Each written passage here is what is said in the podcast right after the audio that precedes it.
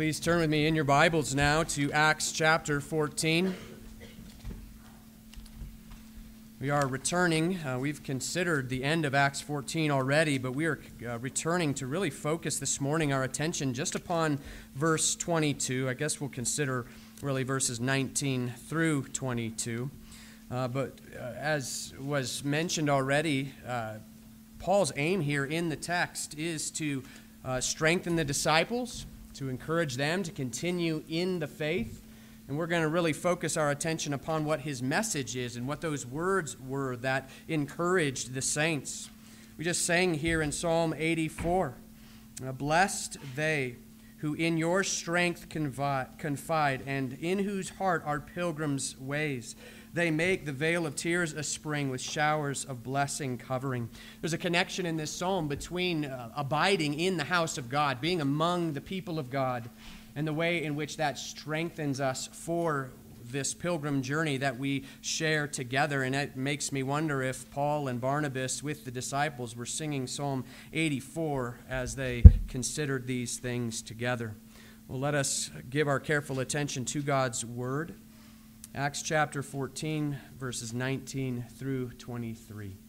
This is the Word of God. But Jews came from Antioch and Iconium, and having persuaded the crowds, they stoned Paul and dragged him out of the city, supposing that he was dead. But when the disciples gathered about him, he rose up and entered the city.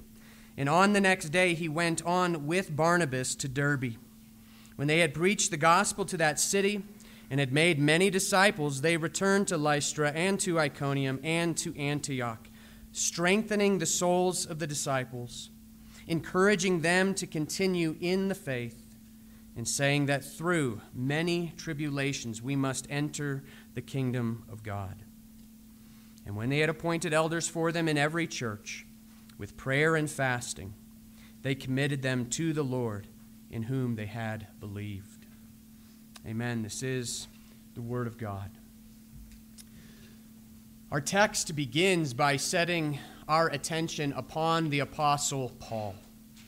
And particularly, it sets our attention upon the great suffering that Paul has just experienced at the hand of these Jews who followed him from Antioch and Iconium. It was not enough that these Jews drove him out of their cities. No, they were still so filled with hatred for the Apostle Paul that they followed him all the way to uh, Lystra and they stirred up the crowds there and they stoned him together. It wasn't until they thought that Paul was dead that they left him. So think about the Apostle Paul. It could be very easy for us to just read by this stoning and not give enough attention to it. Think upon the suffering that the Apostle Paul has just endured. Perhaps on his mind, before he's actually stoned, he thinks of Stephen, who was earlier stoned, and lifted up his eyes and saw heaven opened and Jesus smiling upon him. Did Paul think he was going to die when the stones started to fly? Had he begun, or maybe had he finished preparing his heart and soul to leave this world and to enter into glory? Was he ready to see a Savior? Had he felt like he had finished his race and was ready to hear those wonderful words, Well done, good and faithful servant? Since the text tells us that the Jews supposed he was dead, he was clearly left unconscious. They thought that the deed was done, that he was dead. So, what happened when the Apostle Paul started to come to? As he revived, what did he think? And how did he make sense of waking up again in this world? Do you think that he was maybe disappointed? After all, the Apostle Paul would later write that to depart and to be with Christ is far better. Was he prepared at this point to finish what he thought was his race, to cross that finish line, and to just put all suffering and sorrow behind him and to go be in glory? Just consider his pain I imagine Paul reviving and really wondering at the state of things. Perhaps it was a sunny day and he sees this bright light. Does he think he's in glory? Well, it would only take a matter of moments for the pain to flood in and to rush in upon him and to clearly communicate that no, this was not his time. As the reality of these things set in, how do you think Paul made sense of them? He had just gone through this intense suffering that ordinarily would deliver one into glory. But instead of being delivered now through death, he awoke battered and bruised beyond anything that any of us will likely experience. His bones were likely broken. He was no doubt deeply bruised. He was probably disfigured beyond recognition. And so he was probably very discouraged and depressed.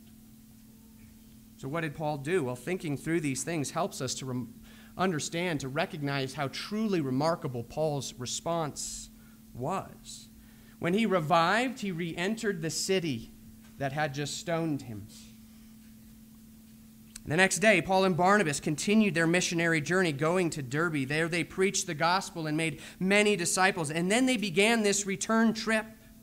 Despite all of the suffering that Paul had just endured, Despite being so physically hindered and no doubt tired beyond belief, he continued in that work that Christ had called him to. Now, meditating upon these things helps us to consider Paul's counsel now to each of the churches along the way. After all, his aim is to strengthen the souls of the disciples. His aim is to encourage them to continue in the faith. Whenever you receive counsel, you consider the source, or at least you should. Uh, you're not going to take financial counsel from one who is in deep debt. You're not going to receive parenting advice from one who has never been a parent before. Whenever you receive counsel, you naturally, I hope, consider the source. You need to know is there any real weight behind these words? Well, as we consider the source regarding the Apostle Paul's instruction, we have every reason to assign the greatest weight to his words. Why? Well, because he obviously lived precisely what he preached. Waking from what is one of the worst possible trials, Paul continues down this path that Christ has assigned to him. He experienced the severity of stoning, but he nonetheless pressed onward for the race that Christ had assigned to him. And so, seeing this in the apostle's life should give us every reason to attend to his words. Seeing this in his life should make us all the more eager to listen to this man. Seeing him embody that strength of soul and that encouragement and continuation in the faith should make us attend to his words with an utmost sobriety and expectation that we too will be strengthened, that we too can be encouraged by his words. So let's now focus upon his words. Paul preached a message with two parts, and we'll consider those parts in turn. First of all, the Apostle Paul simply says, Remember where you are. Remember where you are. In the Sermon on the Mount, Jesus said, Enter by the narrow gate, for the gate is wide and the way is easy that leads to destruction. And those who enter by it are many. But the gate is narrow and the way is hard that leads to life, and those who find it are few. When Jesus described the pilgrim's path, he described it as hard. And that word hard shares the same root word with our word tribulation here in the text. It means pressed. It means to have been made hard. We might think of how diamonds are formed after years and years of intense pressure and heat. It is the intensity of that heat and high pressure that transforms carbon into diamonds. As disciples of the Lord Jesus Christ, this is how we need to think about our time in this world. We need to remember where we are. We are on a path that is characterized by great pressure and by intense heat. It is that pathway filled with many pressings. So let's consider some of the characteristics of these many tribulations through which we must pass. First of all, they are varied. Paul says that we must pass through many tribulations. And in 2 Corinthians 11, the Apostle Paul tells us about many of his own. He wrote of many imprisonments and countless beatings, often being near death. Five times he received the 40 lashes less one. Three times he was beaten with rods. Once he was stoned. Three times he was shipwrecked. He spent an entire night and day adrift in the sea, and on his journeys he faced many dangers dangers from rivers, robbers, and his own people, the Gentiles and false brothers. He faced dangers in different circumstances in the wilderness, in the city, and at sea. He had many sleepless nights. He went without food and water. He faced cold and exposure. And then he ends saying, on top of it all, he had the daily pressure of the anxiety he had for all of the churches. When Paul lists his tribulations in 2 Corinthians 11, he teaches us that they are varied because it is through many tribulations that we enter the kingdom of God. And this is similarly why Peter will write and say, Beloved, do not be surprised at the fiery trial when it comes upon you, as if something strange were happening to you. It is through many tribulations that we enter the kingdom of God. And so we will, in this life, so long as we are in these bodies, we will go through many tribulations. Brothers and sisters, remember where you are. In a certain sense, these various trials remind you that you are actually on the proper path. You are actually on the pathway that God has designed to bring pilgrims into his kingdom. Second, these tribulations are necessary. Paul says that through many tribulations we must enter the kingdom of God. The tribulations are necessary. In Pilgrim's Progress, Bunyan writes about hypocrisy and formalist who climbed over the wall trying to avoid all of the tribulations, hoping that they could just sneak in at the end. But because they did not go through the many tribulations, their pathway did not end in glory. These tribulations are necessary, and we need to remember that they are necessary as deemed by the very Savior who laid down his life for us as the one who entered into this life, took upon himself our flesh, lived through the miseries of this life, and died upon, our, upon the cross in our place, he is the one that deems these necessary. The one who has the greatest love for you says these are necessary. They are necessary to teach us humility. They are necessary to drive us deeper and deeper into our relationship with Christ. They are necessary to develop our prayers and to keep us constant in prayer. They are necessary to strengthen our faith. They are necessary to lead us into that comfort that is only found in Christ. They are necessary so that then we can comfort others with that comfort with which we've been comforted. They are necessary to loosen our grip upon this world. And they are necessary to prepare us for glory. So remember where you are as you face these various trials. Remember that they are necessary and that they are necessary because the Lord Jesus Christ, the one who loves you more than anyone else, has deemed them to be necessary. Related to this, third, they are preparatory. In 2 Corinthians 4, God's word teaches us that through many that that these many tribulations are orchestrated for our good. They are preparatory. Paul says that even though our outer self is wasting away, though the physical body is wearing away, the inner self, the soul, is being renewed day by day. How so? He says, For this light, momentary affliction is preparing for us an eternal weight of glory beyond all comparison. We are to use these words. He is not saying that your afflictions are in and of themselves light and momentary. He is saying, however, that by comparison, when you enter into glory, because of the weight of glory that you will then know, you will look back and say, they were light and momentary. Again, consider the source. These words come from the pen of the Apostle Paul. And he writes these words as one who was acquainted with a higher, a greater, amount of suffering than any of us will ever know. And not some ordinary kind of suffering, not just the kind of suffering that attends life in a fallen world, but the kind that fills the pilgrim's path.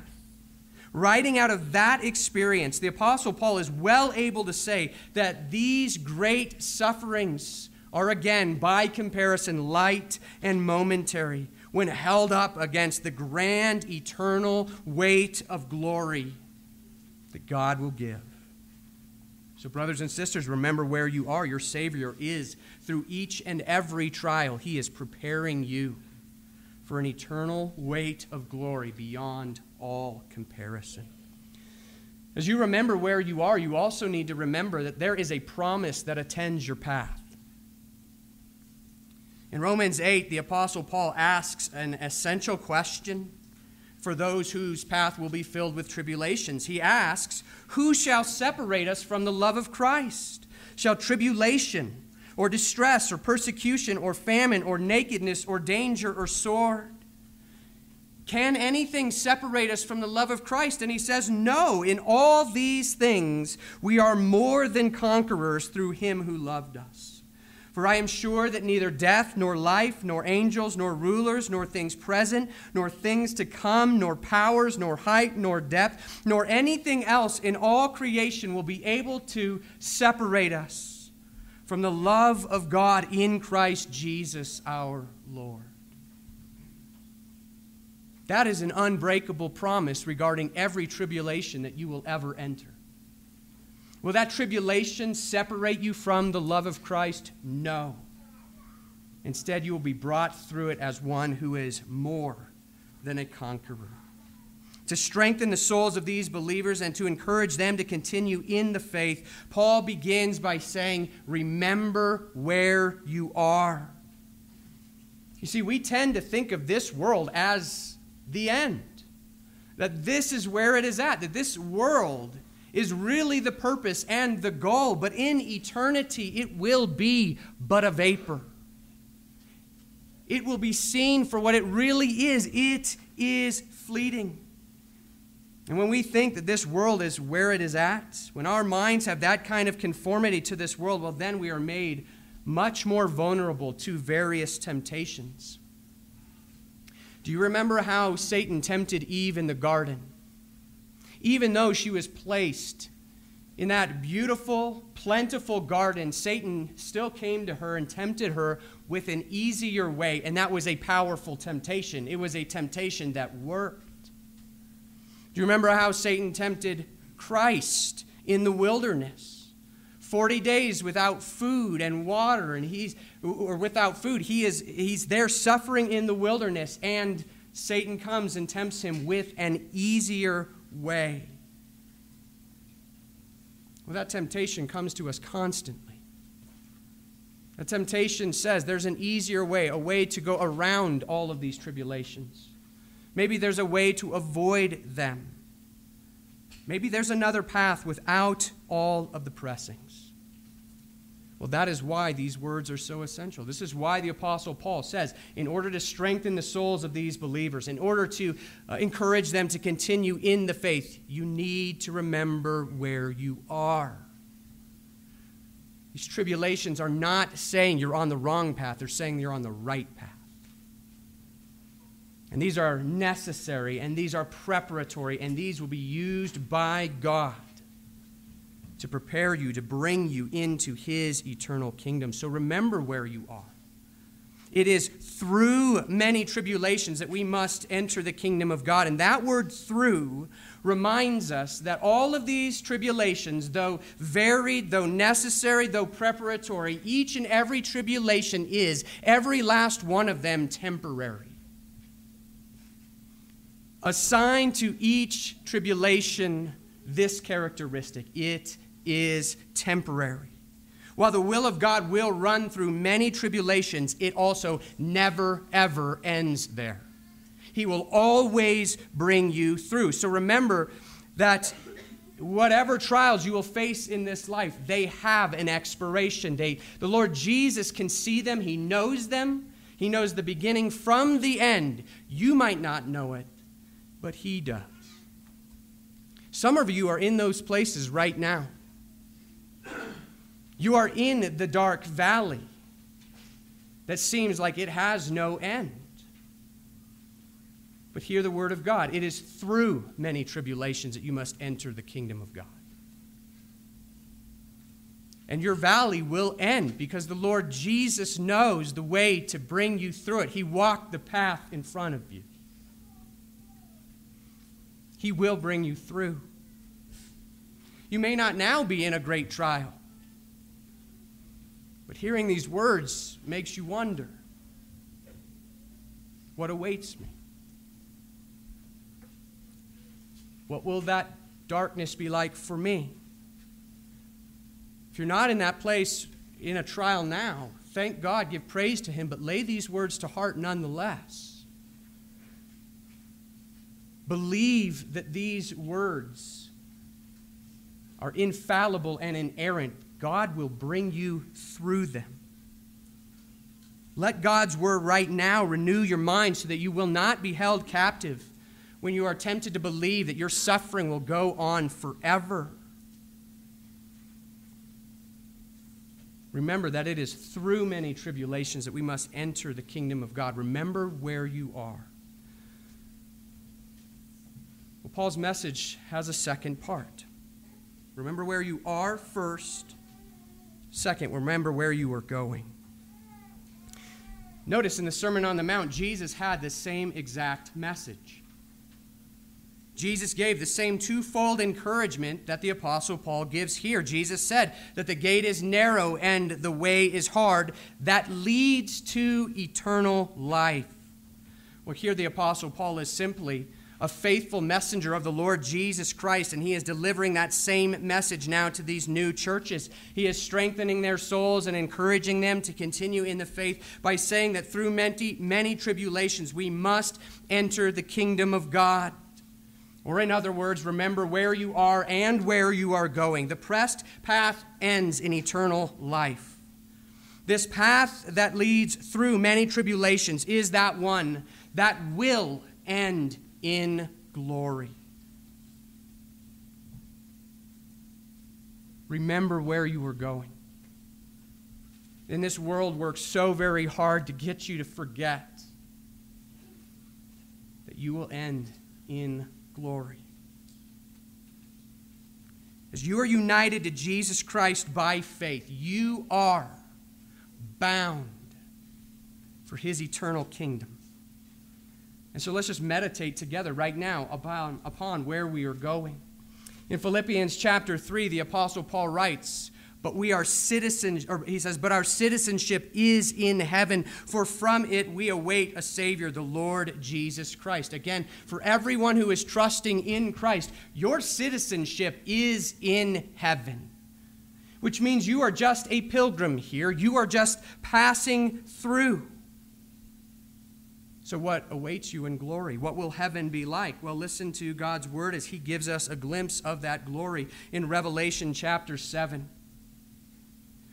After this I looked, and behold, a great multitude that no one could number from every nation, from all tribes and peoples and languages, standing before the throne and before the Lamb, clothed in white robes, with palm branches in their hands, and crying out with a loud voice Salvation belongs to our God, who sits on the throne and to the Lamb. And all the angels were standing around the throne and all, around the elders and the four living creatures, and they fell on their faces before the throne and worshiped God, saying, Amen. Blessing and glory and wisdom and thanksgiving and honor and power and might be to our God forever and ever. Amen. If you are trusting in Christ, you will be there one day.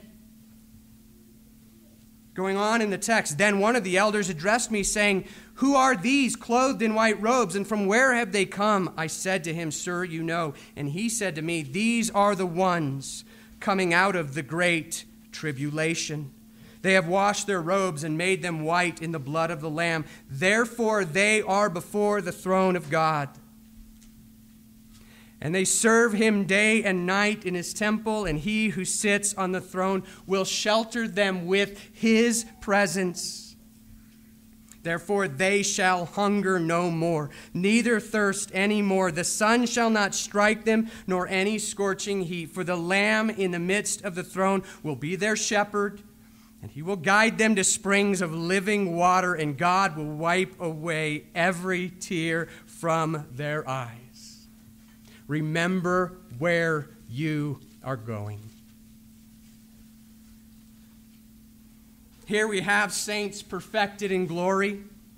Here we have those who have been brought through various trials, those who have finished their course, who have run their race, who have heard, Well done, good and faithful servant. Here we have those who were prepared by the various pressings. Here we have those who have now been set free from their love of this world and have their, their full hope now set in heaven. We have those who whose many weighty and lengthy afflictions now seem light and momentary because of all of this resplendent glory that surrounds them in heaven. Brothers and sisters, remember where you are going. Remember that where you are at is not where you will remain. Remember that here you have no home that you are a pilgrim just passing through, that you are a child of God, and that as Peter writes, you have an inheritance that is imperishable, undefiled, and unfading, kept in heaven for you, who are being guarded by God's power through faith when this salvation is revealed. Remember where you are going. Here in our text, the Apostle Paul came from a human perspective, so close to entering into glory.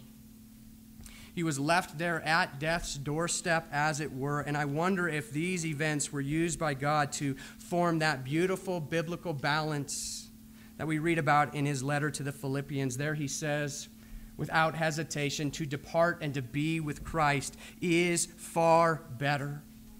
And yet he submits himself to the will of God, saying, Lord, if I can be of good service to you, if I can help my brothers and sisters in this life, so be it, because to live is Christ and to die is gain.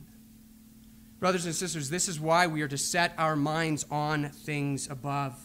Paul writes in Colossians 3 If then you have been raised with Christ, he's saying, if you trust in Christ, if you have experienced the new birth, Seek the things that are above where Christ is seated at the right hand of God. Set your minds on things that are above, not on things that are on earth, for you have died, and your life is hidden with Christ in God. Because when Christ, who is your life, appears, then you also will appear with him in glory. Remember where you are going. Have you ever been eager and anxious for a vacation. You've put it on the calendar. You've begun making plans. You've looked at all of the fun things that you are going to do. You're imagining what life is going to be like in an extraordinary way, right? Not ordinary. You're going to take a break from the ordinary and you are going to go live the extraordinary for a week or two. Well, what happens to you when you begin to plan that vacation? Well, it fills your mind.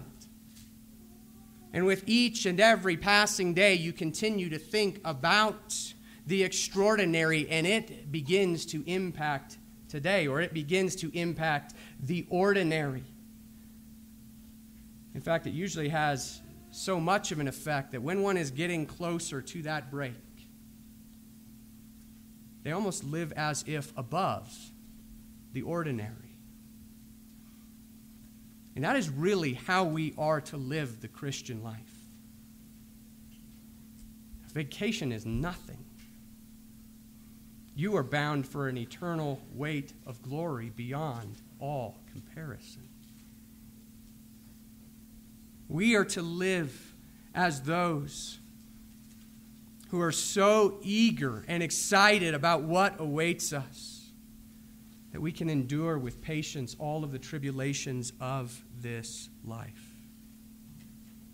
So, as you remember where you are, also remember where you are going. The tribulations through which you will pass in this life, because of Christ, they will end in that glory beyond all comparisons. As the Apostle Paul emphasizes that the way to glory passes through many tribulations, we need to remember that the Lord Jesus Christ, that one who is seated in heaven right now, he walks with us as a shepherd through all of the peaks and valleys that will attend the way. Psalm 23 The Lord is my shepherd, I shall not want. Because Jesus Christ is your king, because he is your shepherd, you lack no good thing. The way will be attended with many blessings. He will make you lie down in green pastures. He will lead you beside still waters. He will restore your soul. These things will be a part of the pilgrim journey. And when those tribulations come, He will be with you. He will walk with you. Even though I walk through the valley of the shadow of death, I will fear no evil. Why? For your rod and your staff, they comfort me. Because of this, we can say, Surely goodness and mercy will follow me all the days of my life, and I will dwell in the house of the Lord forever. The Lord Jesus Himself will bring you through. Do you remember what happened with Daniel's three friends? The furnace was heated seven times hotter. And they stood before King Nebuchadnezzar and said, one way or the other, our God will deliver us out of your hands. They were saying he's either going to perform a miracle and we're going to survive, but even if not, he will deliver us, even if it's through death. And when they were thrown into the furnace, there were not three men there, there were four, because one was with them. If you are united to Jesus Christ by faith, you are bound for his heavenly kingdom. And it is because of what awaits you that you can, with patience, endure the tribulations of this life. You can rely upon God's promise of sustaining grace. You can look to the promise that His grace is sufficient for you because His power will be made perfect in your weakness. If the Lord tarries, all of us will have to walk through that great tribulation of death. And that final tribulation rightfully fear, fills us with fear. But even as we think about that tribulation, we need to think upon Christ and the way in which he will use it to bring us into glory. Listen to how Paul ends 1 Corinthians 15. He says, I tell you this, brothers, flesh and blood cannot inherit the kingdom of God. Nor does the perishable inherit the imperishable. Behold, I tell you a mystery. We shall not all sleep, but we shall all be changed. In a moment, in the twinkling of an eye, at the last trumpet. For the trumpet will sound, and the dead will be raised imperishable, and we shall be changed. For this perishable body must put on the imperishable, and this mortal body must put on immortality. When the perishable puts on the imperishable, and the mortal puts on immortality, then shall come to pass the saying that is written Death is swallowed up in victory. O death, where is your victory? O death, where is your sting? The sting of death is sin, and the power of sin is the law. But thanks be to God who gives us the victory through the Lord Jesus Christ. What is Paul's takeaway there? Therefore, my beloved brothers, be steadfast, immovable, always abounding in the work of the Lord, knowing that in the Lord your labor is not in vain. Remember where you are and remember where you are going. Now, as we close, I just want to end by being incredibly practical. How do we do this? It's one thing to hear it and to say, Yes, I want that. I want to always remember where I am. I want to think of this world rightly, and I always want to have an abiding understanding of where I am going. But how so? I mean, since this world is filled with many tribulations, how can I remain focused? How can I remember these things and be strengthened and encouraged in the faith? Well, our text here answers those questions. If your Bible's still open there, you can look with me at the text. Verse 19 says, They stoned Paul and dragged him out of the city, supposing that he was dead. And then verse 20 begins. But when the disciples gathered about him, he rose up and entered the city. The answer to that question, these questions, is right there in the text. What strengthened the heart of the Apostle Paul? What encouraged him to continue in the faith? What did the Lord Jesus Christ provide the apostle with to recover from that great tribulation? Well, when he woke, he was surrounded by the disciples. And if you must wake from a terrible tribulation and not awake in glory, then you want to awake to what is next best, and that is to be surrounded by the disciples. It is that surrounding that strengthened the Apostle Paul and encouraged his faith. It is that surrounding that strengthened Paul to make the return journey to strengthen and encourage others. And so it is that surrounding that we need to value and to cultivate. Who is your surrounding? Who are you surrounding? You see, the Apostle Paul was not surrounded by these disciples because he did not already have a relationship with them, but because he did. And it was because he had cultivated that surrounding that they came and found him and strengthened him. So I want you to leave today with two considerations. The first is who needs your surrounding now? Think of your brothers and sisters. Who needs to awake to your presence so that you can encourage them in the faith, so that you can strengthen their soul? And then, second, you do not know when you will come to this kind of tribulation. So, what can you do now to cultivate relationships so that you will be surrounded? So that when you wake, if it's not in glory, but your race is not over, you will be strengthened and encouraged because of the disciples. So remember where you are Remember where you are going. Look out to see who now needs your strength and encouragement. And then cultivate that community who will strengthen your soul and encourage you to continue in the faith. Let us pray together.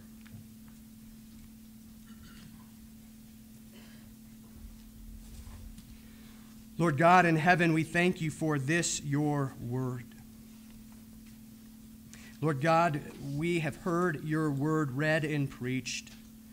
And we desire, as was prayed earlier, that you will strengthen our souls and that you will encourage us to continue in the faith. Lord God, will you renew our minds and strengthen our souls with the understanding of where we are and where we are going? Lord, if we look at this world, these things do not appear to be so. But as we look at your word, you declare to us glorious things. And so we ask that by your Holy Spirit we might believe, that you would increase our faith to understand the nature of our lives in this world and to understand the end of glory. Lord God, will you help us, each one, to strengthen and encourage those around us who are walking through a dark valley? Will you help us as your people to surround those who are now in need? And will you bless us to use the time that we have each Lord's Day and week to week to cultivate these relationships in the body so that we will continuously be strengthened and encouraged. Lord, we ask that you would do these things for your name's sake. That you would do good to us as your people, and that you would then use us in this world to bring this glorious news to others. And so we ask that you would do this in us by your word and by your Holy Spirit to the glory and praise of your name. Amen. Well, let's turn to